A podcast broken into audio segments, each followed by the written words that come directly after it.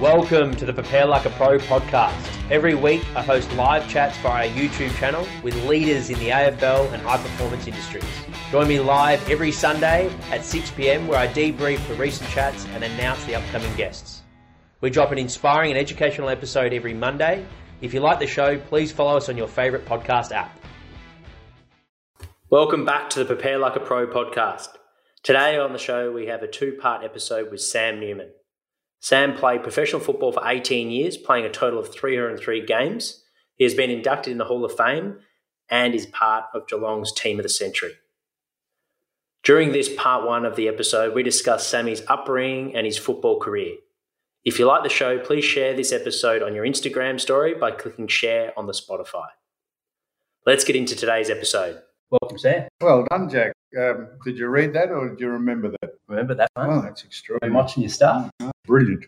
I have no idea what we're doing, incidentally. I'm a um, technological Luddite. I don't know if you know what a Luddite is. We've got your fans coming in on over Yeah, here. if I've got any. Um, They're all saying some things. yeah, I'd hate to.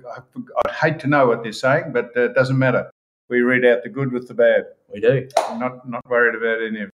Let's uh, let's dive into the very beginning, mate. I I love Oh, to yeah. share people's stories. So, what age did you start playing footy, and, and where did you play? Yeah, I started playing football at uh, the school I went to all my life. Uh, I started in the junior grade, then went to junior school, senior school, then went from straight from school to play with Geelong. yep. So, so grew up in Geelong. Yep. Um, I- Dad was a master. Yeah, master at a boarding school I went to, and um, I went to the boarding school all my life, and then um, left. Uh, in the last three games of uh, the '63 season, while I was at school, I played in the Geelong reserves on a uh, uh, on a uh, called a um, an exit. I was allowed to go in from the boarding school to play in the last three reserves games to qualify to play in the reserves grand final in '63. Yep. And then when I left school, I started playing in the uh, 34 Right. Okay. And how did you come to play footy? Like, was it your? Did your dad play or? what- Yeah, my dad played, but the school played, and uh, caught up with it. And I was, uh, ah, well, I was a pretty schoolboy footballer, I suppose. Yep. you'd say that. And uh, I got noticed by Bobby Davis, who was the coach of Geelong, and he came out one day and to the school, the boarding school, and said, "You better come to the football club and have a run." So I did. Very good. And and growing up, did you? I know you had two sisters. Yeah, Um, still got him. Did your uh, did you like growing up? Did a lot of your mates play footy? Yeah, we all played footy. Yep, that cricket was- as well. Uh, there was uh, in the summer there was at the school I went to. You could either play cricket or tennis. I played tennis, but I played football. Yeah. Okay, cool. And then so Geelong showed interest early. Uh, Geelong played showed interest uh, while I was at school because well I was oh yeah I was a pretty good schoolboy footballer and uh, they are on always on the lookout for uh, what they think are potential people to play for their side, the club. So that's how I. at that point, was that when you first recognised, okay, I've got a talent for this. I'm going to pursue it as a career, or did you were you working on it before that point? No, I wasn't working on it. It just, uh, just evolves. Uh, play football, and if someone notices you, try to be noticed. But I suppose if you get noticed, uh, then people come and show an interest in you. Supply and demand thing, Jack. Absolutely. Hmm. And what what changed then when Geelong showed interest? Well, I, uh, le- I left uh, school and started playing uh, that next season with Geelong. Went straight into the uh, senior team. Yep. 94. And um, that was it. So I played for another 18 years from finished in 1980.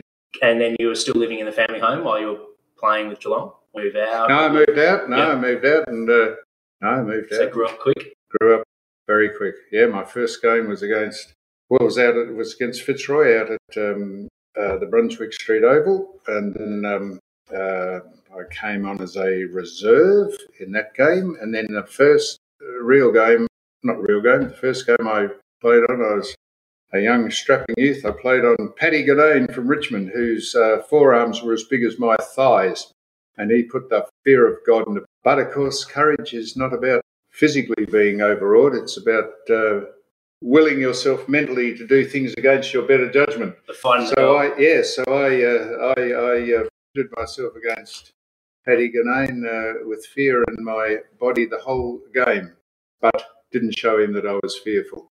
And how'd you go that day? Well, I got a game the next week, so uh, and uh, got a game for the next 18 years. Stayed in Mm. 18 years, so you, you obviously that's a long, long career. Yeah. What were some of your highlights of that of your 18 years? Or surviving, had a lot of injuries, missed, uh, I've said this plenty of times before, but missed equivalent of five years of football, 100 games through injury. Which would be about a quarter. Ah, so, so it's just a mathematical, people say it's a mathematical proposition. So Kevin Bartlett played for exactly the same long period of time as I did, but played 100 games more because he played 403 games. I played 303 because he didn't miss too many games from injury. I, Comparing yourself against a pretty high caliber player, like 300 games is still, you know, it's- exclusive club. Uh, well, well, it is, but there's, as I say, it's just a. If you're any good, if you're in good in re- relative terms, you keep getting picked, and if you keep getting picked and you play for 15 years these days, uh, in our day, um, um, there weren't as many games played, Mhm. uh, but and all the finals. So I played in a lot of finals, but uh, they just just added up mathematically. So uh, that's how Michael Tuck, for example, plays 400 and whatever he played because it's just an injury thing. Yeah, Shaun Bur- Burgoyne played a fair bit and just recently Uh, and uh, the the uh, and, who's the he had a few injuries. who's the record holder? North Melbourne. I should know. Brent. Uh, no, Uh, Ben Harvey. is he, is he the record holder? Did he beat Tuck? Yeah, he beat, beat Tuck because he. I think he. I think he uh, said. on- I think he was a reserve or an emergent. I don't know. I think he played the few games on the bench. I was like a med sub. got got uh, Michael Tuck. I think that ticks you that he I imagine it sat on the bench for seven games and got the record. So, 18 years at one club. Did you ever think about moving from Geelong? Or Uh, yeah, no, uh, Richmond showed some interest in me in 70, uh, 76. Yep. And uh, uh, So, play. Did you have an agent back then, or was it just you? They just went straight to you. sort of an agent. Yeah, no, I hadn't. Uh, sort of an agent, not really agents. No, they came to me and said, would I be interested? And I was living in Melbourne in those days, and Geelong wouldn't clear me all that. All right. No, but not that I had anything against Geelong, so I stayed uh, with Geelong, yeah. Very good. If, if any of you guys streaming in, whether you're from Sammy's Instagram or watching from the Prepare Like a Pro platforms, want to ask Sam a question, we'll spend five minutes or so uh, at the end of the podcast for answering a few of the fans' questions. So all you need to do is head to our YouTube channel, Prepare Like a Pro, and the chat box there to send your questions. Okay, so you so 18 years footballer. Um, you mentioned your highlights. What about your biggest challenges? Uh, you mentioned some of the injuries injuries that you faced. What were your biggest challenges as a player, and what did you grow? How did you grow as a person from those challenges? Well, uh, what I learned from playing football is um, just overcoming the adversity of uh, of the game. It was a pretty uh, was a pretty tough game back when I started. When I say tough, it was pretty uh, brutal, and a lot of it's been taken out of the game now for one reason or another. For the fact that we live in a litigious society and uh, in this woke world that we live in, we've got to be very careful about how we go about life in general. But uh, in those days, it was uh, almost anything went, and um, so you had to grow up pretty quick, um, quickly, uh, as far as football and self-preservation goes. But uh, people say, if you had it over, would you do anything different? And of course, you wouldn't because you don't get it over. Uh, I really enjoyed it. Loved the competitive aspect of it. Uh, we played in an era when you actually played against someone. Uh, you actually had a physical opponent and you know who you were going to play on uh, before the game started and uh, during the week, and you prepared yourself to play that person. Um, um, now, people just there's no set position really on any part of the game, but uh, to the chagrin of the game, in my opinion. But anyhow, that's only a subjective thing. Uh, if you like the way the game's played now, good on you. That's terrific. It's a very popular game. Um, but some of the best football, I think, was played decades ago. If if Geelong didn't show interest, and I assume there was other clubs that would have, Yeah. but let's say you didn't play as a professional footballer, Yep. what do you think? Where would your life sort of gone down Uh.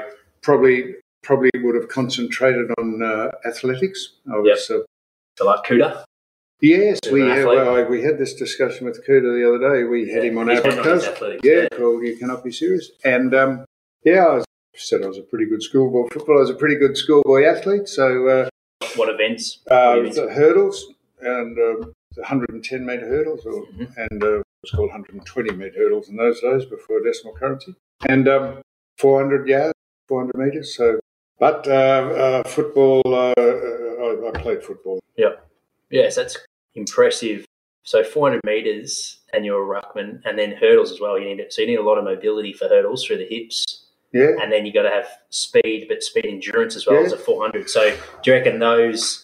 Like, was that common for footballers back then to be doing athletics and have that sort of athlete development from Not track and field? not really, but um, there's all different sorts of uh, makeups, physical and mental, and um, that make up footballers. And uh, I was probably one of the more athletic Yeah, uh, uh, players, but there's plenty of players that are great that not necessarily great athletes. Now, I played with and was in business with a man called Doug Wade, who wasn't a great athlete, but my goodness, was he a great footballer? Just he was uh, mercurial, I think is the word. I mean, I know what that word means.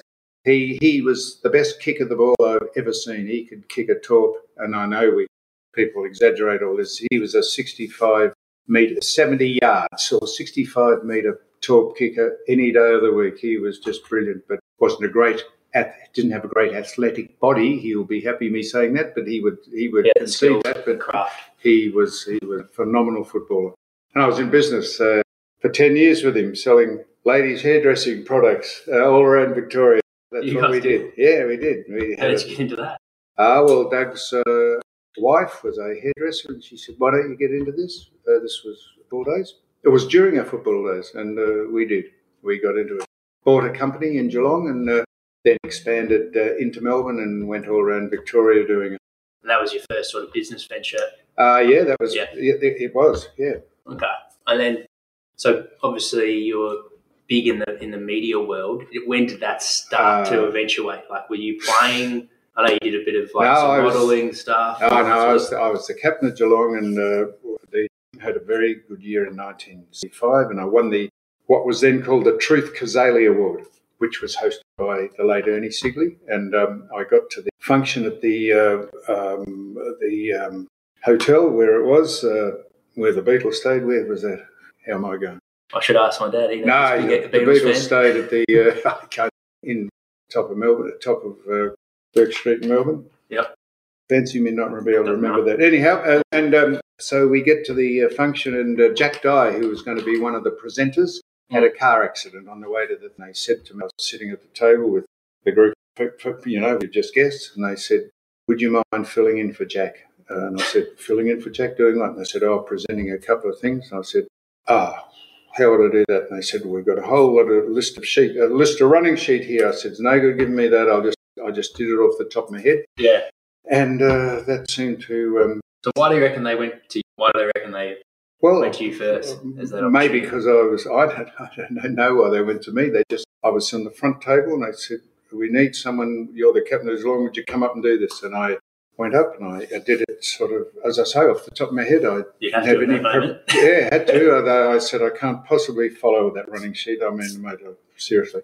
And I asked some questions of the guests with little, um, a little obscure, a little lateral, a little diverse questions that they Yeah. seemed to um, think were different from the normal run-of-the-mill questions people get asked. So, Yep. and I went on to the World of Sport on Channel Seven for seven years. And do you reckon that sort of that Absolutely. was the first time from that opportunity Yeah. there where you replaced Jack Dyer, you realised I This played Jack Dyer that night on That the night, yes, yeah, not not didn't sport. Yeah. Uh, uh, uh, so I got on to that as a result of um, that sort of um, uh, that was that was sort of a job interview, if you like. Really, Yeah. not, I didn't look at it that, but they said, "Well, you better come on that." So I went on World of Sport, and then that finished, and then I started on Channel Nine. amazing. Hmm. So that's that's yeah, an interesting story right there. So at that point, you didn't think you weren't looking into media or anything. Not it at just, all. It just, No. you just Yeah, just rose to the occasion, just happens, and then opportunities um, built. Yeah, and then uh, Eddie came to me one day and said, uh, I know Eddie very well, but he said, uh, I know who you are and I've met you one, once or twice. He said, We're thinking of putting a show together on Channel 9 called The Footy Show, and we have a comedian called Trevor Marmalade and me, Yeah, uh, Eddie, and uh, he said, We need someone else. Um, would you be interested? I said, Oh, yeah, I'll be interested. So we had a brief meeting for five minutes or so, and then Yeah. we, uh, we televised it on um, one Thursday uh, without having any idea what we were doing, and we just did it off the top of our head, uh, off the cuff.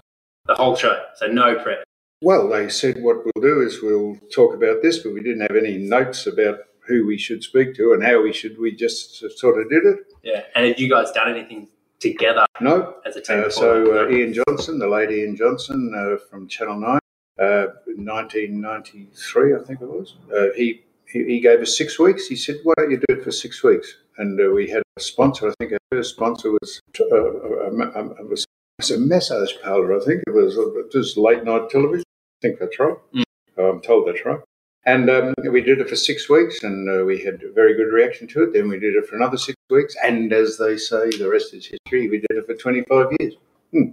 Big trio. That was uh, Eddie yeah. and yourself and Trev. Yeah, and Trev was a classic. Yeah. We'll be right back after this short break to explain our most popular online program. This is more than just an online program, this is a virtual high performance program at its finest.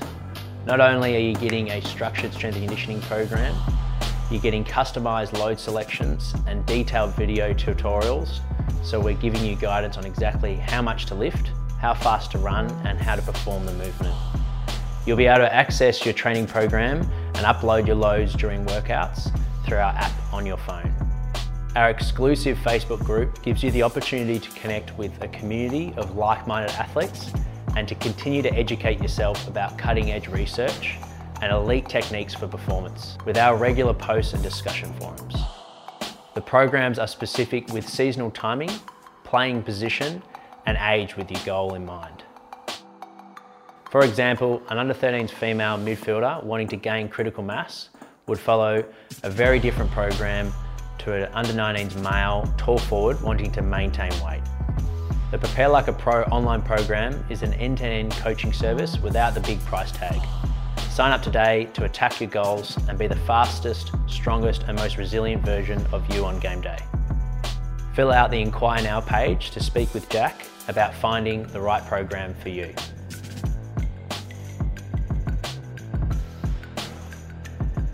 Welcome back to the show. What was Trev doing before that show? Was that, uh, did that sort of put him up? I think so. He was a stand-up, uh, a comic. He was a comedian. Doing work in footy, or I don't. No, I don't think so. I, yeah, I think he was just doing the the, um, the circuit, the comedy circuit, and um, so he was. Uh, he, he, we were the foundation members, and then uh, Eddie left to go up to Sydney to run Channel Nine for Kerry Packer and uh, James Brayshaw and Gary Lyon um, took over hosting, and then Rebecca Madden came on board, and then Craig Hutchison uh, did some hosting for a period of time. And um, um, I was probably the one constant. Trevor left to uh, go and pursue other interests, and I was sort of the one constant for the entirety of the show. And, uh, then that finished um, yeah, a couple of years ago. Yep, yep. And Street Talks, how, how did that come about?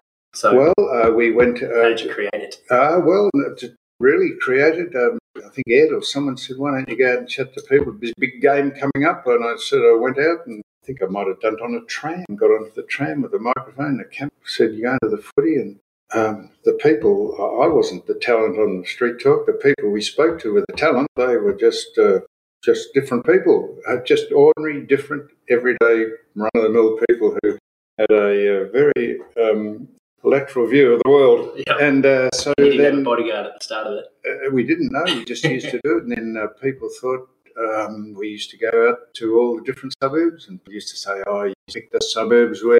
You thought there were people who were sort of, you know, a little different. And I said, no, we didn't do that at all. We went to go to areas where the news was topical. Uh, sometimes we went into the affluent areas, sometimes we didn't.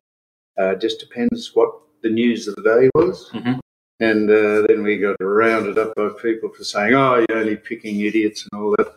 We never picked anyone. We used to get out of the car and the people would come to us and we used to put them on and they used to love it. So we had make no apology for who we ever spoke to. We never got any, well, we got no one ever worried about us speaking because they knew what we did. If you didn't want to speak to us, don't. And if you do, they wanted to become television stars. Yeah. Uh, Andy Warhol's, people famous for 15 seconds in their life. They used to love it, and so did we. Yeah, it was. Uh, I, am sure I wasn't the only one that tuned in just specifically for that segment. It was. Yeah, no, it was, it was the most entertaining. Well, it was the most popular thing we did on the show. But um, so if the show went for 25 years, yeah. the Street Talks went for how long? Uh, well, we, we did it for probably 24 years, and then people said, you know, look like this this vocal minority of people just want to complain about anything. Said, "Oh, you're making fools of people." I said, "Oh, we really." Um, we had a journalist who wrote uh, some um, oh, critiqued us for doing it, and I uh, this uh, it was a woman. Yep. Doesn't matter, but it was a woman. She said, "Oh, you're doing this." I said, "Well, come out and join us." So she came out, and I said, "Now." You tell me uh, who we should speak to and who we shouldn't speak to, because she said we pick out people to go and speak to. You know that will make entertaining. I said, "Well, come on then." So you come out. So we got out of the car, and the cameraman and the sound recordist, and I had the microphone, and this I could see this person walk toward us and looked obviously honed in on us because every time we got out of the car, people would come out of the woodwork. Yeah. I- Would you announce that you were coming to that street? Not at all. No. no. So the people just recognised in the moment. Yeah, of course they did. Yeah. And so this person who was obviously a little different, I said to the woman, Jenna, I yeah. said, Will I speak to this person? She said, Yes, speak to her. I said, You're all right if I speak to this person? So I didn't. So this person came to up you. to me and started Yeah. speaking to me and said, Ah, something like, Hammy, how are they hanging? And I said to the journalist, I said, Speak to this person, or I say, Thank you very much. He said, No, go ahead. So I said, Well, they're hanging all right, mate. Uh, how are yours hanging? He said, Yeah. And he went on to speak about why his agates were hanging. And I, I said, "Uh, Was, it, was this, com- have I instigated? Would you like to speak to this person? She said, Yeah. So we went, moved on to someone else. And then a, a woman came out of the woodwork somewhere and said, Oh, so just some. I said, I said, what about this? I said, well, am I going on with this conversation? Anyhow, by the end of the day, he said, yeah, I see what you mean. She said, I, I don't think you've uh, encouraged any of these people. I'm sure that she gave me, cut me too much slack in the next article she wrote, but she actually had a bit of a different a opinion. turn, and yeah. um, I said, have we done any harm here? And she said, don't seem to. I said, do you think the people who we spoke to wanted to be spoken to? Yes, she said. So that's how it worked. But people used to scream at us and say, ah, you're just picking out people. So didn't pick anyone out. But anyhow, that's the world we live in. What about the bloke on the back of the um, trailer? Yeah, with No. no, that's right. He Well, so that down- was not choreographed. That just happened. We never choreographed it. That's we just never. People knew we were coming. Oh, no, no, not knew we were coming. We would be out on the You street for an hour. So yeah.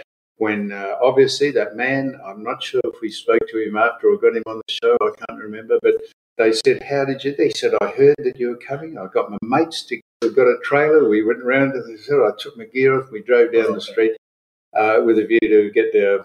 Uh, well, our, our package and our tackle and myself on the television. So um, good publicity. well, it's good for him, and good for us. But, but so we got another heavy belting saying we're lured and rude and all that sort. But of course, it was water off a duck's back. Didn't care. Wait, Um, was it your favourite part of the show, like to run, like just because it's spontaneous, Oh. like that Jack Dyer presentation? oh yeah, but, but, to- was, you know, it, it wasn't quite.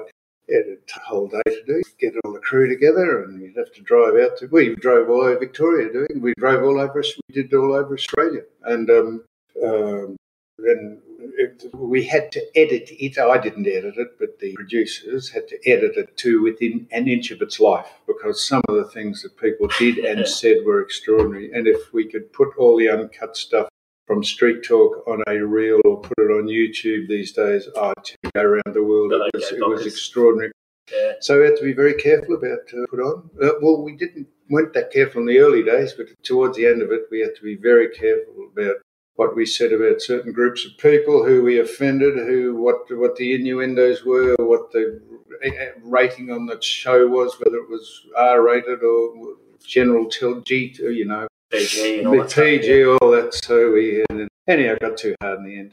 Uh, so the the station then got a bit jumpy because the sponsors got a bit jumpy, and uh, so in the end, I think I decided not to do it. Yeah. yeah I just said not, no no point doing it if it if we we dumb it down and devalue it so much that it just becomes You lose its people. flavour. it just lost its. Um, yeah. which yeah. yeah, that's the way things roll. We're going to have a quick drink break, guys. Here's a video about our academy for our Patreon members. Hi, I'm Jack McLean, an AFL football strength and conditioning coach, and I want to introduce you to the Prepare Like a Pro Academy. Our uh, academy is a subscription-based platform through. where you can sign up to be a part I of don't our care. community. If you get to the end now? of each episode Yep, of oh, just on podcast and are hungry for more, they this is for you. listening to this? Designed I for I don't care what questions you athletes and I staff. don't care what questions you ask. So of ask anything you like. No limits. with guests No No, limits. And if you want to And some abuse big me, go questions. ahead. 'cause I'll probably Access to our. Facebook group with. Jack and other Prepare Like a Pro coaches. You'll be able to receive merchandise, program discounts, and freebies, and get free access to our live events, exercise technique database, and much more. This is a great way for you to support the podcast, and it helps me with production and release of epic content for you guys each week. Your contribution goes a long way in making Prepare Like a Pro community possible. For a small monthly fee, you'll have access to all of the special content released on our Academy forums. There's no lock in, and you can cancel absolutely anytime. Back. Welcome back, guys. Uh, we've got a couple of questions come through. So What are they? Jack Murphy has written, "Hey Sam, what was your favourite ground to play on?" Uh, ones that I played well on. No, um, what was my favourite ground? Didn't have a favourite ground. Uh, MCG at finals time was pretty hard to beat. Um, Jack, Jack is his name. Jack is known. Jack, yeah. everyone's called Jack. I know we've a few Um, Jacks my son's called Jack. You're called Jack. This man's called Jack. Uh, yeah, or just uh, there was some MCG, quaint yeah. grounds like uh, out at Glenferrie Oval. Uh, the train used to run down while you were playing uh, down the side of the track. Um, no, probably the MCG is the favourite. Can't be uh, beat. Yep. Can't be beat. One of the great stadiums in the world. What was a typical day, game day preparation in the eighties? Yeah. Did you personally have a pre-game ritual? Yeah, no, that's a good question. Um, well, when I started, because I lived in Geelong, we used to get the bus. Uh, the team used to assemble at the uh, Kardinia Park, which is the name of the ground, and it's called now. It's called, well, I don't even know if it's a GMHBA ground or. Uh, anyhow, uh, Oh, Kardinia, Virginia Park. Yeah. yeah, uh, we used to get the bus up to Werribee, walk through, because the, the, the road wasn't a freeway then, we used to walk through Werribee just to loosen up, play cards on the bus going up. Uh, get to the ground and um, and get strapped up, all those things, get a massage, s- strapped up uh, ankles and all that sort of stuff. Um, wasn't too, uh, not much different from today, I suppose. We, uh, yeah, used to warm up. It's not, not much different. We didn't get overloaded with too many instructions, uh, probably a good thing. And um, yeah, so that's what they probably do now. It might be um, a bit more organised now, but um, uh, we were we were prepared we uh, had to run onto the ground. Yeah. And which movie? This is from our Patreon members. Which movie or TV series has impacted you the most, and why? This doesn't have to be football related. No, no, that's a very good question. Well, um, well, the movies that are based on uh, uh, true events. So, uh, I don't know if you've ever watched a movie called uh, Hidden Figures. Hidden Figures was about a group of uh, black American women Yep. who were geniuses um, with figures, geniuses, and they helped launch uh, John Glenn into space. They they calculated the trajectory entry of the rocket uh, before computers, Oh, yeah, and yeah. it was a brilliant story about uh, they were they were uh, weren't allowed to seg- they were segregated from the main area at, Cape Canaveral. They had separate areas because they were black. Yep. And in the end, uh, it was a fantastic movie that John Glenn eventually said, uh, "I'm not going up there until the women." Who they've named all the space centres after. It was a fantastic movie. Uh, Hacksaw Ridge, where uh, uh, that's a true story about Desmond Doss, who uh, rescued people, was a conscientious objector, didn't want to fire a gun, but wanted to save people rather than kill people. And uh, there's a very quaint movie called uh, the, the Fastest Indian in the World about a bloke who rode a motorbike uh, called um, Bert Munro, played by Sir Anthony Hopkins, a New Zealander who broke the world speed record for a 50cc motorbike at uh, Bonneville, uh, the Bonneville Salt. So all those, uh, yeah, those uh, true stories. Good Uh, entertainment for people in lockdown. Watch some of those yeah. shows. But if you want to, the first, uh, the first um, movie I watched while I was travelling down the country selling hairdressing supplies, I hadn't seen this movie for. It had been out for about six months, and I went down one day because I was on my own. Went down to the local cinema in Warrnambool, just and um, Jaws, and I'm sitting in uh, watching Jaws first time, and uh, when the shark came out of the water at the back of the boat while the bloke was dealing out the uh, chuck out into the I actually, I know people say they nearly uh, soiled their underwear. I actually, um, actually soiled my underwear Yeah. when the shark came out. it frightened the living suitcase out of me. So Who we uh, watched it with? I was watching on my own. I was Yeah. just watching on my own. There was a handful of people in the theatre because it had been out for six months and I'd never seen it. Yeah. And I don't think I was paying much attention. And when the Dark came out, I honestly nearly, I'm telling you, I actually did. I think I actually soiled my underwear. That's cool. Yeah. Uh, yeah. uh, next one, favorite inspirational quote or life motto. Oh, yeah, inspirational quote. Well, I've said this before too, but I, um, um, uh, uh, yeah. Um, so I, I, I was asked when the millennium changed, when the century changed from 2000 to uh, from the 19th century to the 20th century. you know, the 20th century. What are we in the 21st century? Aren't we? So when in 2000 those, uh, they Oh, Ask- the world was going to get all. they asked pe- they asked people um, people of not celebrities but people they asked people of uh, identities in, Yep. in the our community here in Melbourne for for uh, exactly that question quotes and I this well I didn't make this up but I saw this in a uh, somewhere a book many years ago Yeah. and I've said this often before but, but I think um, and it said this um, many things in life catch your eye but only a few things catch your heart. Pursue those.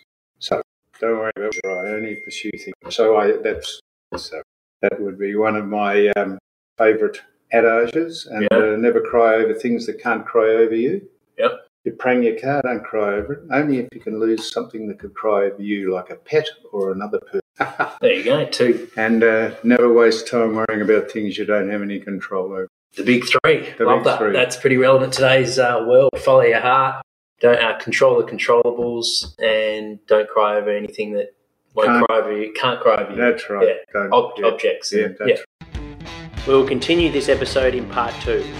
In this episode, we discuss Sammy's media career, how he started, and the ups and downs of working in the media. If you enjoyed this episode and a fan of the show, please remember to follow the podcast and even share with a mate. Head over now to listen to episode two of the Sam Newman interview.